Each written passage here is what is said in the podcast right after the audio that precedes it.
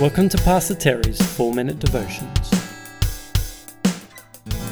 Bite sized, biblical, Christ centered messages to bring light to your day.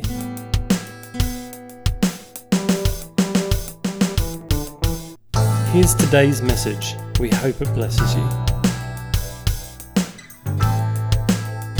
The Suffering Servant.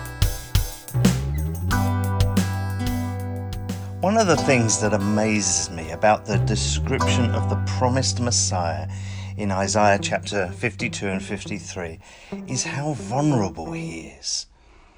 Jesus, as the fulfillment of Isaiah's words, will be a, a tender shoot, rejected by men, despised, and led like a lamb to the slaughter.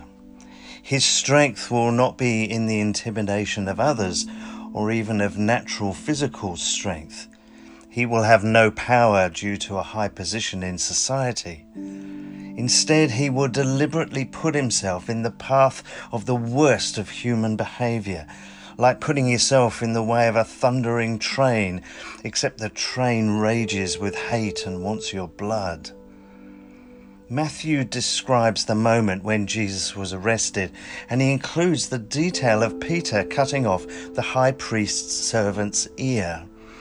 Jesus, to Peter's amazement, simply tells him, Do you not think that I cannot call on my Father, and he will at once put at my disposal more than twelve legions of angels? That's in Matthew 26 53. He tells him to put his sword away and and chose instead to be unprotected, vulnerable. The one who had once commanded stars into space and who had spoken life and health into the sick and dying, at this moment in time chose to take anything cruel people and the demons of hell might throw at him.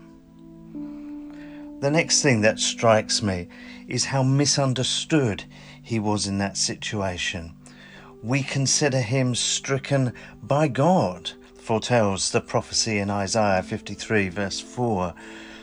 God must be angry with him because surely cursed is anyone who hangs on a tree we read in Galatians 3:13 some called out you who were going to destroy the temple and build it in 3 days save yourself come down from the cross if you're the son of God Translation, you think you're so great?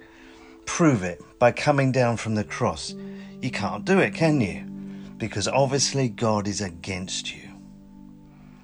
With no shield or army to defend him, no cheer of encouragement from the crowd, and no understanding from people as to why God should allow this to happen. The third thing that strikes me is how obedient he was submissive to those who arrested him, obedient to his Father in heaven. In Isaiah 53 7, as a sheep before its shearers is silent, so he did not open his mouth. And then in verse 10, it was the Lord's will to crush him and cause him to suffer. Remember what Jesus prayed in Matthew 26 39 My Father, if it is possible, may this cup be taken from me, yet not as I will, but as you will. Sacrifice and suffering resulting in death was the action that was needed. The Father asked it of his Son, and the Son asked his Father if there was another way. There wasn't. So Jesus walked into the clutches of his executioners, voicing no sound of resistance. After he has suffered, he will see the light of life and be satisfied.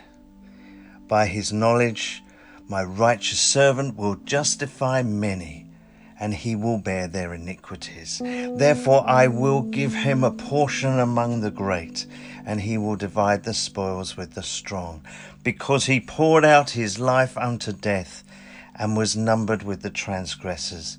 For he bore the sin of many, and made intercession for the transgressors. The vulnerable, misunderstood Son of God gave his life in obedience to the Father's plan so that eventually we might realize it was the only way for our sins to be taken away, borne by Him and then left in the grave. It was the only way for us to be brought back to life.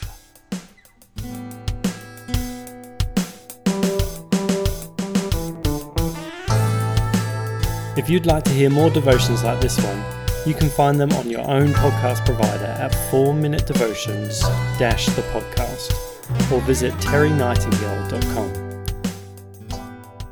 See you next time.